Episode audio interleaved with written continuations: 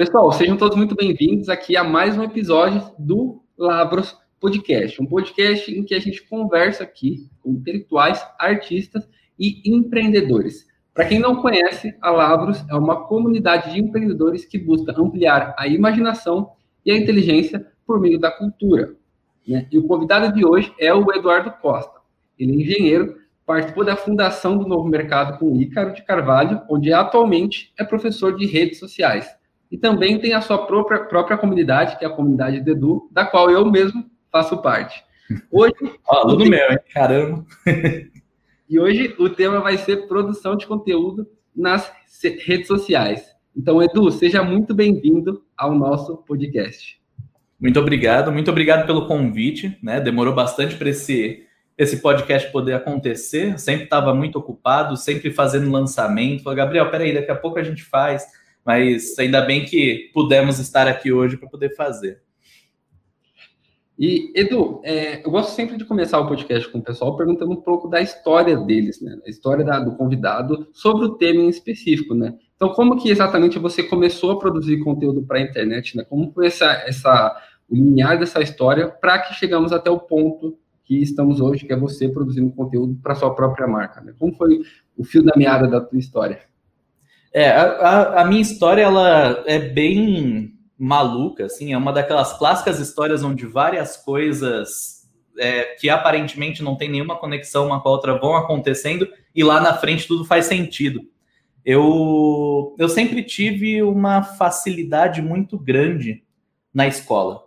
Né? Eu sempre fui uma. Meu, eu acho que até o meu ensino, ensino médio, até o ensino médio, eu nunca tinha tirado menos do que oito na escola e eu nunca precisava estudar para nenhuma prova, eu sempre ia bem e sempre me dava muito bem em tudo. E por essa facilidade, os meus colegas sempre me pediam ajuda, né, para aprender é, algumas matérias, algumas coisas que eles não entendiam. Foi aí que eu fui desenvolvendo a minha didática, né, desde a primeira série, sei lá, eu já ajudava o pessoal a entender é, as matérias. E assim, embora, embora isso seja um presente, né? Isso também teve alguns pontos negativos lá na frente. Por quê? Porque eu sempre tive muita facilidade com tudo. Tudo veio muito fácil, né? No sentido, não no sentido financeiro, porque eu sempre fui bem pobre, mas no sentido intelectual, assim. E isso prejudicou que eu tivesse o costume de sabe, de, de suar mesmo para aprender alguma coisa, de, de fazer as tarefas mais difíceis. Quando tudo é fácil para você, você não tem, não está preparado para quando uma coisa difícil vem pela frente, né? E assim eu fui seguindo, fui passando pelo ensino fundamental, passei pelo ensino médio. É, quando eu estava no ensino médio, eu fui fazer um curso. Não sei se, não sei se onde você mora também é popular, o Senai, né? Aqui aqui é uma das instituições mais respeitadas que, que nós temos aqui na região. E para quem não sabe, eu moro em Santos, né? Baixada Santista, é, Baixada de São Paulo, né? Litoral de São Paulo. E eu fiz essa prova para o Senai, passei em primeiro lugar, tal, foi uma festa.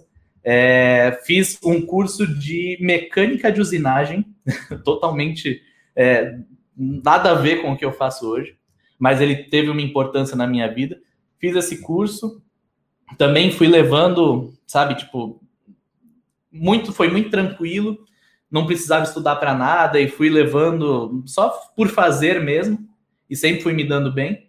É, depois fiz ETEC, né, fiz ETEC é, de um curso de programação, e aí as coisas começaram a mudar um pouco. Eu fiz porque ouvia muita gente falar que precisava de é, conhecimento em informática para poder ter um emprego que pagasse muito bem. E aí eu não tinha nenhuma pretensão, assim, né? Eu só queria ter uma faculdade só para poder ter o ensino superior e ter um diploma que fosse garantir que eu ganhasse um salário um pouco maior. Tinha uma pretensão salarial, assim, de ganhar 3 mil reais por mês, porque dentro da minha realidade naquela época, esse dinheiro era uma quantia absurda. E, e aí eu vou fazer, eu vi ali o curso técnico de informática. Ah, vou fazer porque tem que é, naquela época que o computador estava começando a pegar, né? Que é, ainda era uma grande novidade, saber usar o Word era um baita de um diferencial. Então, vou fazer o curso, né, para poder ter ali um, um diplominha.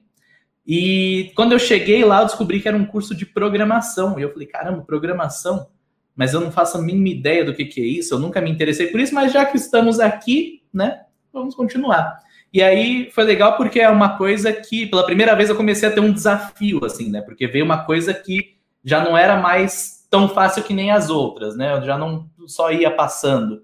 Eu tinha que estudar, tinha que ir atrás, tinha que aprender coisas novas. Isso foi ajudando no desenvolvimento. E depois chegou a grande dúvida: o que, que eu vou fazer né, da minha vida? O que, eu vou fazer de faculdade? Simplesmente, hoje em dia, você não tem muita opção, né? Imagina você chegar para seus pais e falar: Não, não vou fazer faculdade. Eu falo, Mas como assim? Você tem que ser alguém na vida. Você precisa de faculdade ser alguém na vida.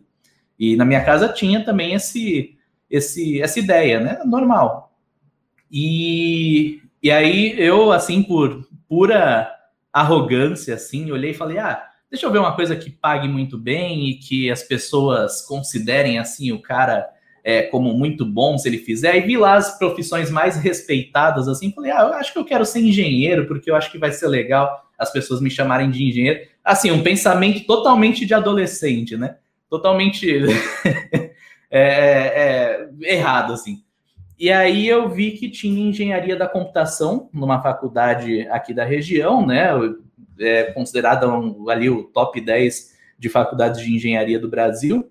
E eu falei, bom, vou fazer, né? Vou, vou fazer o que eu posso ser chamado de engenheiro, tal, vou ter um baita de um status, tá na área que eu já conheço. Pessoal de computação ganha dinheiro pra caramba, aí já tinha aprendido programação, né? Já tinha visto que é, tinha ali pessoal que mexia com banco de dados, tinham salários de 10 mil reais, falando, é isso aí que eu quero para minha vida. E, e aí eu entrei. Eu entrei e também fiz a prova da faculdade, aí nem estudei para a prova para o vestibular da faculdade, passei em primeiro lugar, e fui me sentindo, né, o melhor cara do mundo, assim. E aí, aí eu comecei a tomar as porradas da vida de verdade, né? E as coisas começaram a dar errado. Começando que eu tive que pagar minha faculdade, né? É, eu não, eu não, eu tinha feito um acordo com os meus pais, né, para eles poderem pagar a faculdade. Eu passei numa faculdade federal é, e aí eu tinha a opção de ou ir para federal ou é, ficar numa particular mais perto de casa, né? E aí eu fiz um, os meus pais, meus pais falaram, não, a gente paga você faz aqui, só que aconteceram algumas coisas, eles não puderam pagar a faculdade. Aí eu fiquei sem a minha vaga na faculdade pública e tendo que pagar a faculdade privada, sendo que eu não tinha um trabalho, né? Que eu estava fazendo uns estágios na área de educação, ensinando crianças é, a, a, a, mexer com computador, né? Informática, porque era tinha muito estágio na área de educação para fazer, poucos de programação em si, né? Na prefeitura tinha bastante coisa de é, educação, e como eu já tinha essa facilidade de desde cedo ajudar os meus amigos tudo mais, eu falei, ah, vou lá ensinar. E comecei a fazer a faculdade, tive que arrumar um emprego, né? Fui é, procurar um emprego numa dessas escolas de, de, de informática. É, e eu comecei a trabalhar com manutenção né? Eu era professor de manutenção. E foi muito engraçado porque eu cheguei lá, era uma escola de informática, e aí eu entreguei o currículo esperando que eu encontrasse alguma vaga para professor de é, programação. E, e aí me chamaram para entrevista e falaram: não, é de manutenção. Eu falei, pô, mas eu não sei nada de manutenção, obrigado, desculpa aí, eu vou embora. Não, não, mas senta aqui faz a prova. Eu fiz a prova e, sei lá, eu tirei 3 de 10 assim na prova. E, e aí o rapaz, aí eu falei, não, olha, mil desculpas, de verdade. Só que eles estavam tão é, desesperados à procura de um professor, provavelmente que eles pagavam mal pra caramba, que eles falaram, não, então vamos fazer o seguinte, tem um professor principal dessa matéria e você seria o assistente. Você só assumiria uma turma daqui a duas semanas, duas, três semanas, uma coisa assim.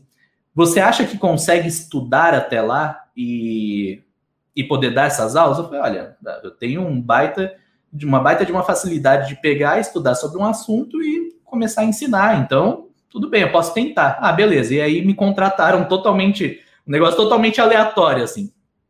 E comecei a dar aula dela para muita gente, muita gente, muitas turmas. E deu, deu tudo muito certo. Eu ia usei essas duas primeiras semanas para ter uma introdução geral ao mundo da manutenção de computadores e depois eu ia vendo os assuntos específicos das aulas. Ah, essa aula é sobre placa-mãe, legal. Então eu lia tudo que tinha da apostila de placa-mãe, pesquisava na internet, fazia todo um material didático e apresentava é, na aula naquele dia à noite. Assim. Então era uma loucura, era todo dia ia para a faculdade, estudava as coisas da faculdade, depois ia para o trabalho, via sobre o que, que era a aula que eu ia dar, estudava sobre aquilo, preparava é, e você vê que isso tudo foi me preparando até para criação de conteúdo hoje, né? Porque é, se você parar para analisar, é, tudo faz parte. É a mesma rotina que eu tenho hoje para fazer um post, às vezes sobre um assunto novo, é o que eu estava fazendo lá naquela época, né? De correr atrás de uma, uma coisa que eu não sabia, aprender e passar para outros, né? Nada mudou no fim das contas, né? Eu estou fazendo a mesma coisa que eu fazia lá atrás. Isso foi em 2012, né? Oito anos aí. E aí eu estava nesse, nesse trabalho, eu eu tava assim, eu fazia faculdade de manhã, então eu levantava às seis para ir para a faculdade, né? Pegar ônibus e uma hora de ônibus. Tinha sorte ainda que era uma hora só, né? De pé naquele calor de Santos, passando pela praia e chegava na faculdade já com vontade de voltar para casa para dormir. E ia até meio-dia, saía, entrava no trabalho a uma, e ia até 10 da noite no trabalho. E fiquei nessa rotina, para você ter uma ideia, o meu salário era de 810 reais. E a minha faculdade custava 1.200 reais no começo. Então eu começava o mês com menos 390 reais, assim. Era um, era um valor parecido com isso, não era exatamente isso, mas eu já começava o mês muito no negativo, com 50% do meu salário no negativo. E eu falei, bom, eu tenho que arrumar alguma coisa para poder complementar a minha renda para pagar a faculdade e ficar no zero a zero, né? E ainda tinha, sei lá, é, os gastos que eu teria na faculdade, é, sei, alimentação, transporte, né? É, por, por, sorte, eu pegava tipo o vale transporte do meu pai, assim, que sobrava do trabalho dele para poder ir, senão não tinha nem como ir para a faculdade. Então foram assim é, momentos terríveis. E eu aproveitei essa, essa, essa, esse conhecimento que eu peguei em manutenção e comecei a fazer serviços por fora. Né? E aí foi a grande, um, um grande exercício de humildade, assim, né? Que o sujeito começa a tomar as porradas na cara e vai aprendendo. É, eu fui, fui me destransformando naquele ser que queria ser engenheiro para poder esfregar na cara dos outros que era superior. Eu comecei a fazer trabalho de manutenção e passava uns perrengues muito loucos, assim. Teve uma vez, o, o mais emblemático de todos foi uma vez que eu estava num sábado em casa e o computador de um cliente que, putz, o cliente sempre me pagava mal, reclamava pra caramba de tudo. Ele deu problema e ele precisava urgente que eu fosse resolver. E tava uma chuva, assim, horrível. E o lugar onde ele ficava era no meio de uma comunidade né, que era tipo um centro, um, um negócio governamental para o pessoal carente, e fui lá com a minha bicicletinha, minha mochilinha, com as minhas ferramentas, e quando eu estava quase chegando lá, e eu na chuva, né, imagina, eu pedalando, segurando o guarda-chuva aqui, com a bolsinha aqui na frente, de repente a bolsinha caiu, eu atropelei a bolsa com a minha própria bicicleta, quase caí no chão, Tava num lugar todo cheio de lama, voou lama na minha roupa, voou a, bolsinha que tava as minhas ferramentas ficou cheia de lama. Aí eu me molhei todo porque me desequilibrei e a chuva tava terrível. Eu desci, peguei a bolsinha e abri. Meu, tava até a chave de fenda assim tava quebrada. Quebrou tudo no meio assim, minhas placas de rede, minha placa de rede, placa de memória RAM, placa de vídeo, tudo que eu usava para teste tava tudo moído assim lá dentro. Aí eu, na, naquele momento assim, eu tive aquele, tipo, meu Deus, o que está acontecendo? eu tô aqui no sábado, nesse meio dessa chuva aqui, todo cheio de lama, todo ferrado. Putz, meus negócios tudo quebrado aqui, quase chorei. Aí subi na bicicletinha, fui lá até lá, aí não, quase não tinha, ainda bem que não precisava de nenhuma peça para arrumar um computador, era um problema super besta de software. Aí eu consegui arrumar ainda contei a história lá pro pessoal, o pessoal se sensibilizou pra caramba, mas eu falei, meu, é, eu tenho que procurar alguma coisa diferente na minha vida. E comecei a estudar sobre dinheiro, né? Sobre procurar uma alternativa para sair disso. Eu conheci o mundo dos investimentos, né?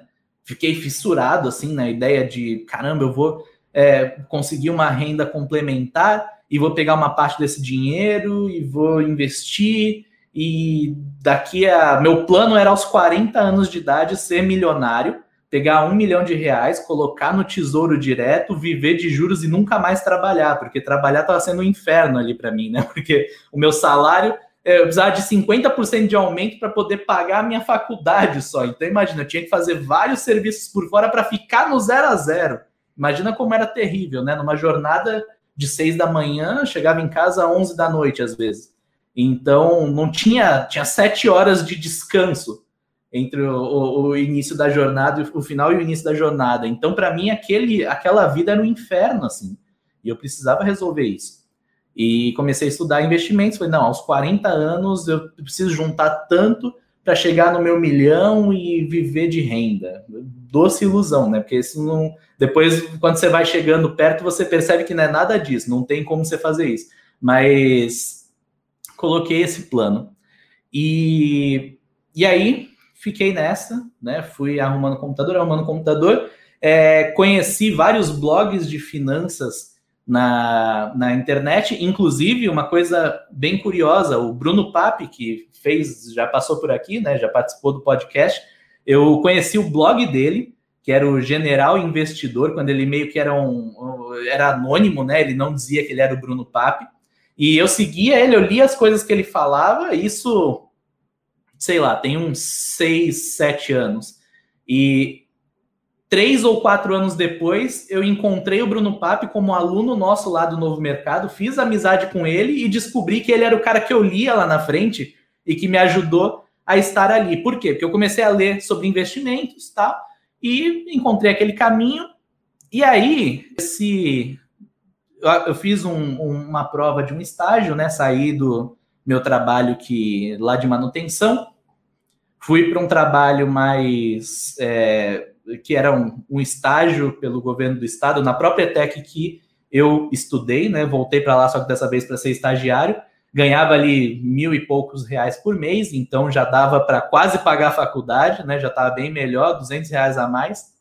E, e aí lá tinha o, o pessoal que se interessava mais por política, ficava discutindo sobre isso. E aí eu pô, já gostava bastante de investimento Aí vi os caras lá discutindo, falar, pô, eu queria participar também, né? Vou estudar sobre esse negócio aí. Aí fui juntando, fui, como eu gostava de investimento, comecei pelo lado da economia tal. É, fui estudando sobre política. É, conheci muito cedo o Olavo de Carvalho, né? Aí, aí a coisa desandou. aí quando, quando eu, eu, pisquei assim, quando eu fui ver, eu já estava é, fazendo testão no Facebook, brigando com todo mundo que eu conhecia. Mas comecei a estudar política com eles. Um professor, dois professores meus, na verdade, do ensino médio, que eu tive muita sorte de tê-los na minha vida, né? O professor é, Rafael Nogueira, você deve conhecer, né? Hoje ele é presidente da Biblioteca Nacional e participou do Brasil Paralelo e tudo mais. E o professor Marcelo Gonzaga, né? Eles fizeram, eles foram meus professores do ensino médio, né? O pessoal acredita quando eu conto, né? Os caras hoje são celebridades e eu eles fizeram um grupo de estudos, é, grupo de estudo de grupo de estudos clássicos, né? E você imagina que a maior parte dos alunos não se interessou nem um pouco por aquilo, né? nem ninguém queria é, ler os gregos no, no final de semana, pra, aliás, ler durante a semana para no final de semana se reunir para conversar sobre o que aprendeu. O pessoal, não, Deus me livre. E, e eu que já estava entrando naquele mundo por causa do pessoal para poder me inteirar ali para conversar sobre política com os adultos e e que sempre tive esse histórico de, opa, nossa, tudo é muito fácil, nada vale a pena, não sei o quê. Quando eu vi aquele negócio, eu falei, opa, peraí, isso aqui não é fácil. Agora eu me senti desafiado, agora eu vou fazer isso aqui também. E aí eu resolvi participar, né? Quando eu fui ver, eu estava participando de desafio de ler 80 livros num ano, consegui cumprir isso, inclusive, uma vez. Foi só uma vez também, depois a coisa desandou. Hoje, hoje eu devo ler, sei lá, cinco livros por ano. Não me orgulho disso, mas infelizmente é o que dá com o tempo que eu tenho. É, mas comecei né, a estudar sobre isso. Entrei na faculdade, assim, já sendo o estranho da faculdade, né? Porque eu ia lendo livro no ônibus, voltava lendo livro no ônibus, às vezes a aula estava chata, eu pegava um livro para ler, é, conversava sobre uns assuntos estranhos que ninguém mais queria conversar. E aí, no, quando eu estava lá pelo segundo ano da faculdade, eu estava lendo um livro, o Crash, Uma Breve História da Economia, é, e aí eu estava lendo sobre a crise de 2008 e eu tive uma dúvida, né? Cheguei na pessoa, falei, ah, vou perguntar a pessoa mais inteligente que eu conheço. Cheguei no professor Rafael, perguntei para ele sobre aquilo, ele falou, olha, eu não entendo muito de economia, mas eu tenho um amigo que ele é libertário, ele escreve para o Instituto Mises, assim, ele gosta de falar para caramba dessas coisas. Eu vou te apresentar, você vê com ele, ele gosta de falar sobre isso, talvez ele tire a sua dúvida. E ele me apresentou para o Ícaro de Carvalho, que na época era libertário e anarcocapitalista, não sei o quê. E aí ele me apresentou, o Ícaro me mandou 18 artigos para eu ler, para poder tirar aquela minha dúvida. Eu falei, ah, caramba, esse cara é brabo, né? Eu falei, ah, beleza, obrigado. Tirei a minha dúvida, adicionei ele no Facebook. E aí o, o Ícaro do Facebook, né, para quem é, teve a sorte de conhecê-lo naquela época, né, que sempre escrevia sobre política, é, é, sobre família, tudo mais. Ele fazia uns textos muito polêmicos e eu acompanhava todos, curtia todos, comentava em todos, adorava aquilo tudo. E falei, não, eu queria, queria ser que nem esse cara. E comecei a escrever também. Comecei a escrever para o Facebook. E só, obviamente, assuntos polêmicos, né? Imagina uma pessoa um cara mais conservador. Na verdade, na época eu era mais libertário que conservador. É, um cara mais libertário escrevendo no Facebook facilmente arruma briga com um monte de gente. E passei assim muitos anos nessa, muitos anos produzindo conteúdo sobre política. É, um belo dia, né, como eu falava também que eu fazia faculdade e tudo mais, um belo dia o próprio Ícaro né, chegou e me falou: Olha, você é o cara que faz. É, você faz engenharia da computação, né? Eu lembro que você comentou uma vez. Eu falei, é fácil. Ele falou: ah, você sabe fazer sites? E eu não sabia fazer sites, né? Eu nunca tinha feito, eu tinha interesse, tinha começado a estudar um pouquinho de PHP uma vez, mas ah, não gostei desse negócio. E desisti. E aí ele, porque eu achava que né, o dinheiro estava em, em programa para desktop, para computador, né? Normal. É, e ele falou: ah, sabe fazer site? Eu falei, sei, sei fazer site, sim. Aí ele, olha esse site aqui, ele me mostrou, você saberia fazer isso? Eu falei, claro, não fazia a mínima ideia de como fazer aquilo. Aí ele falou, se você, se você é, quisesse, se você fosse fazer esse site aqui para mim, por quanto você faria? E aquele era um período assim, o meu, o meu contrato de estágio, né, estava quase acabando, não tinha como renovar porque era, era um, um contrato com o governo do estado que tinha final, mesmo que o pessoal, o pessoal lá queria bastante que eu continuasse, mas felizmente eu fui muito bem recebido pelo pessoal da ETEC, é, mas não tinha como, não tinha possibilidade, e aí eu por meio do Ícaro, que falava muito sobre empre empreendedorismo, eu tive muita vontade de empreender. Já produzia muito conteúdo e aí eu fui juntando uma coisa com a outra. Legal, estou produzindo conteúdo, estou juntando audiência, vou usar esse pessoal para empreender, fazer alguma coisa e aí eu vou fazer lá os meus investimentos para ser milionário aos 40. E, e aí comecei a procurar pessoas que quisessem comprar programas de computador, né, e quase não encontrei, porque todo mundo queria site. E aí o Ícaro veio com essa pergunta: ah, e se você fosse, se você fosse fazer isso aqui para mim, quanto que você cobraria? Aí eu falei, putz, e agora? O cara só trabalha com projeto grande. Se eu chegar para ele falar a verdade, que eu faria um negócio desse por 300 reais, porque eu estou desesperadamente precisando de dinheiro, porque meu contrato tinha acabado, no mês seguinte vencia os, os, nessa altura já estava R$ 1.500 a minha faculdade, e eu não tinha dinheiro guardado. O meu plano de investir estava péssimo. E eu tinha que começar de alguma forma. E eu falei, não, eu pensei, falei, meu, se eu jogar um valor muito baixo, esse cara vai me expulsar daqui. Tá, vou jogar um valor bem alto, que aí ele vai querer negociar e beleza, a gente chega num valor mais justo, né? Eu falei assim para ele, olha, eu faria por dois mil reais.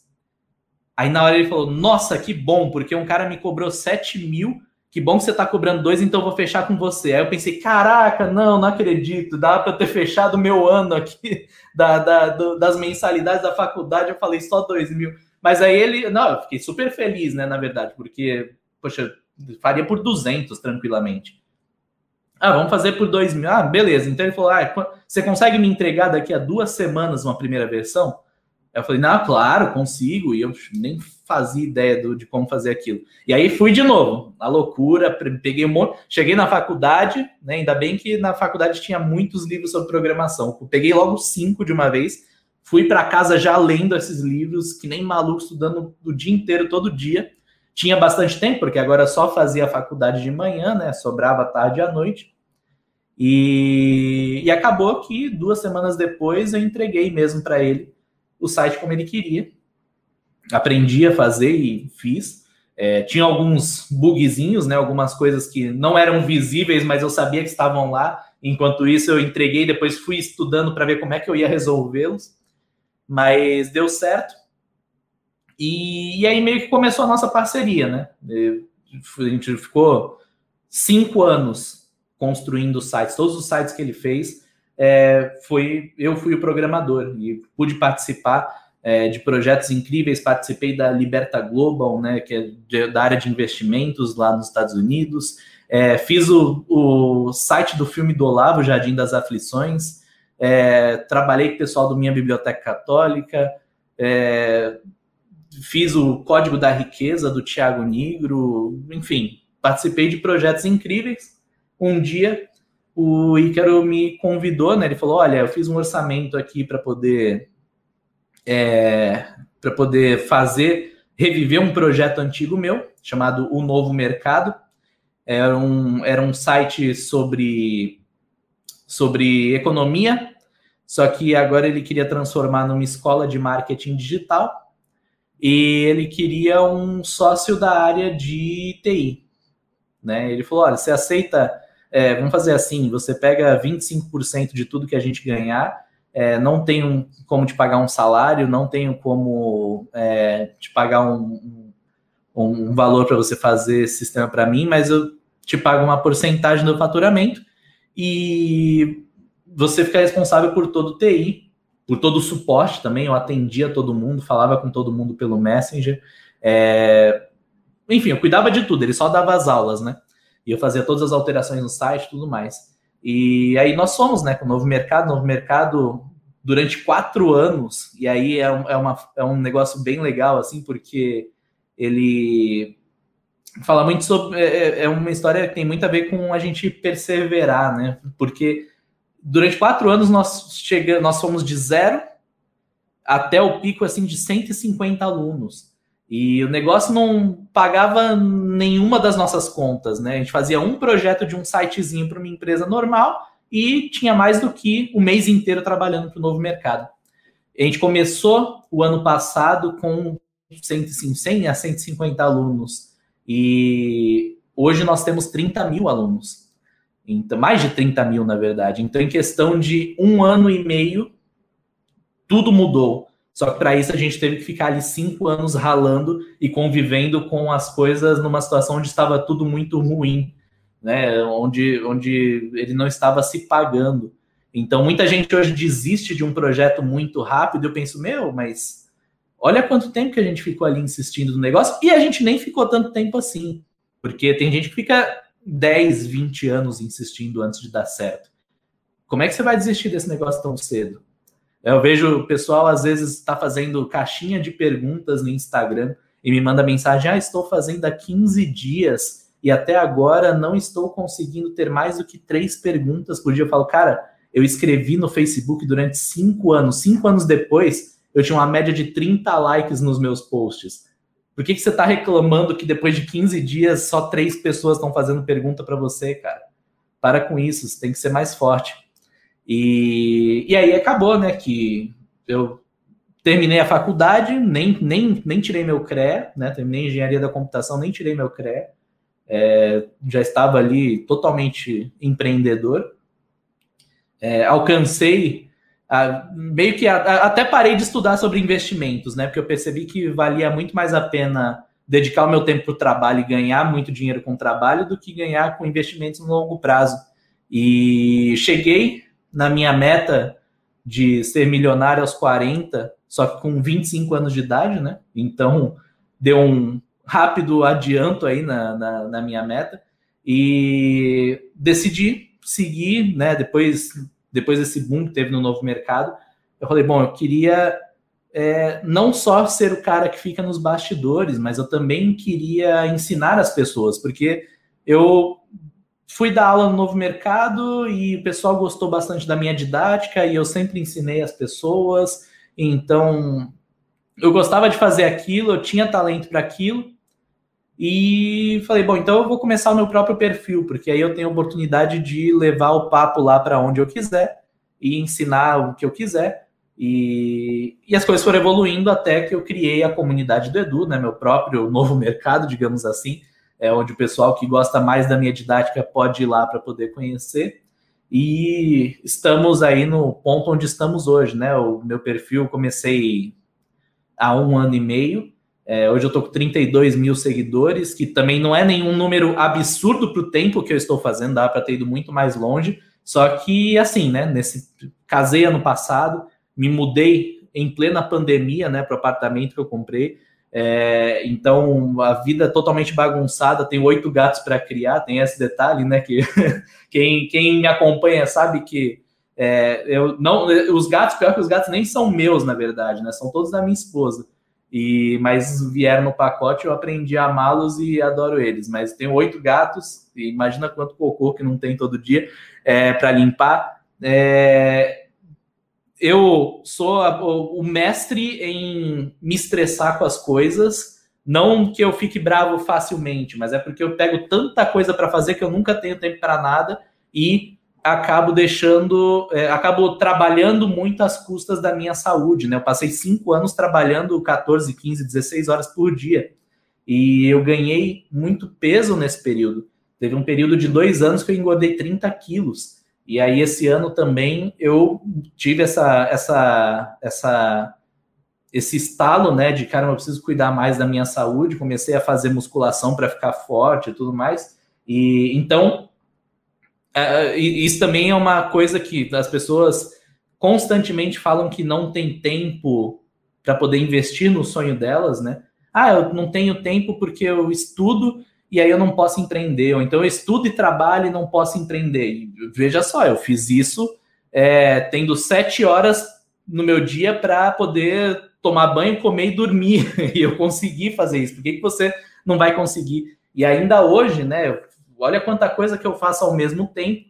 E ainda assim eu consegui criar o perfil. O perfil foi até 32 mil seguidores. Eu tenho 500 alunos, mais de 500 alunos hoje. Minha escola tem quase 100 aulas. Então, não é, não é, é desculpa, né? É questão da prioridade que você coloca nas coisas, né? Então, é, é, é chegamos aí no ponto onde estamos hoje, né? A Achei que a minha história seria breve de contar, Leita. Quase meia hora aí contando, mais que meia hora contando a história, meu Deus do céu. Quase, quase sem voz. Caramba, Edu. a essa altura, os, Cara, as que pessoas que estão ouvindo o podcast já dormiram, né? Ou não, espero que não, espero que tenham gostado. Claro que não. Cara, que história, de verdade. E quando, enquanto você falava, né, eu percebi as mudanças ali que sua vida foi tomando. E uma coisa me veio na cabeça, né? É, é muito difícil a gente, às vezes, prever é, o, o, o que está na frente da nossa vida, né? O que está por vir na nossa vida. Quando eu... Tem até uma frase do Martini que ele fala só, o Ítalo fala assim, só existe dois momentos na nossa vida, né? Agora e o horário da nossa morte. Né? Só existem esses dois momentos no qual a gente tem que prestar atenção. Então, por quê? Porque o passado a gente não tem muito controle, né? E o que tá daqui a pouco também a gente não tem muito controle, porque o cara que fez técnico no Senai hoje está produzindo conteúdo para o Instagram, tem a própria comunidade. E, então, e, é e as coisas foram né? se conectando assim, cara, de uma forma. Por exemplo, quando eu estava no Senai, eu entrei no Senai, eu entrei assim, porque meus pais queriam que eu tivesse uma, um caminho para seguir se né, já porque 14 anos, não estou fazendo nada da vida, vou fazer esse negócio aqui à tarde, e aí eu tenho um caminho para explorar, né? Eu posso fazer outra coisa depois, mas pelo menos já tenho uma coisa nesse tempo que eu ia ficar em casa jogando videogame, eu já tenho uma coisa que eu posso fazer depois, né, para o meu futuro. E aí eu entrei no Senai, eu totalmente é, nerd, assim, né, adorando, queria ficar jogando videogame em casa, entrei numa instituição assim, tinha cara de exército, né? É, no, no, começo foi um choque muito grande. Eu olhei e falei, meu Deus, aqui é, é, é, não quero fugir daqui. Mas no fim das contas foi, nossa, uma das melhores experiências da minha vida. É, foi bem aquele negócio de filme, assim, do, do, do jovem que entra todo ferrado num lugar e aí o lugar é extremamente rígido e aí ele pensa que aquilo ali vai ser o inferno na vida dele e no fim das contas ele se torna alguém melhor causa do lugar. Foi essa a minha história. E logo no começo, assim, na primeira semana, eu eu, nossa, eu tive assim uma crise assim, chorava e falava para minha mãe que eu não queria fazer e que aquilo não era para mim. E aí ela me levou para conversar com o coordenador, é, o seu Newton. E eu, eu, só tive contato com ele naquela oportunidade. Ele nem sabe quanto, quanto quanta diferença ele fez na minha vida, né? E ele conversou comigo, né? Foi super gente boa e falou: "Cara, olha, você não tem mais, não tem nada melhor para fazer do que estar aqui. Eu te garanto que aqui vai ser um dos melhores períodos da sua vida. Eu também estava na mesma situação que você, eu também achava é, que, que, que não, ia, não ia gostar, e aí eu decidi ficar um mês, e aí depois eu vi que era um lugar maravilhoso. Então, experimenta ficar um mês aqui, e aí depois, se você ainda quiser desistir, você desiste. Eu, ah, tá bom, então vou ficar, vou tentar, vai. E acabou dando muito certo, né? E é, foi um período de amadurecimento muito grande, né? É, é, o Senai realmente prepara assim para a vida adulta. É, e foi legal que várias coisas que eu aprendi ali como mecânico de usinagem, eu usei depois para a minha faculdade de engenharia da computação, que são coisas que parecem totalmente diferentes, mas que nem tudo que eu tive de é, desenho técnico, questão de máquinas, de ferramentas, um monte de coisa que lá na faculdade me foi muito útil e que no primeiro momento, pô, eu vou fazer computação, o que, que isso tem a ver, né? Nada. Fora o crescimento para a vida mesmo. E todas as coisas, né? Desde a primeira série lá ensinando o, os meus amigos, desde quando eu tinha que ensinar alguma coisa aí eu tive que fazer resumo dos conteúdos para poder montar é, material didático, assim, tudo isso foi me preparando para o que eu faço hoje e eu jamais conseguiria enxergar isso lá naquele ponto. É só agora que as coisas parece que é tudo desenhadinho, assim, né? Tudo, tudo muito bem planejado, mas não, não foi um monte de acasos que fizeram com que eu chegasse onde eu estou hoje. É, e isso eu também percebi quando você estava falando, porque foi um, pouco, um pouco semelhante também com um pouco de como eu me envolvi com tecnologia também, porque você falou que chegou no momento, tá, você foi, ah, não, beleza, vamos aqui para programação, né? Vamos ver aqui como é que vai ser. E aí você foi indo, uma coisa, ah, vamos, aí você se envolveu com o professor, se envolveu com aquilo, tudo. Então meio que você foi, como o Olavo mesmo diz no COF, né? Reabsorvendo as, as suas circunstâncias, né? E formando ali o Edu que existe hoje, né? O Edu que produz conteúdo hoje a partir da sua própria circunstância, né? Não negando essa circunstância, mas utilizando dela para a sua autoconstrução, né? Para a sua construção como personalidade, né? Como pessoa. E é isso aí, pessoal. Também espero que vocês tenham gostado. E para quem quiser acompanhar o Edu lá no Instagram, é arroba o Eduardo Costa, né? É o Eduardo.costa. O Eduardo.costa, lá ele produz conteúdo, né, sobre como você pode ganhar dinheiro na internet, como você pode começar a monetizar suas paixões ali produzindo conteúdo na internet, que foi o tema desse bate-papo por aqui. Então é isso, pessoal. Fiquem com Deus e forte abraço.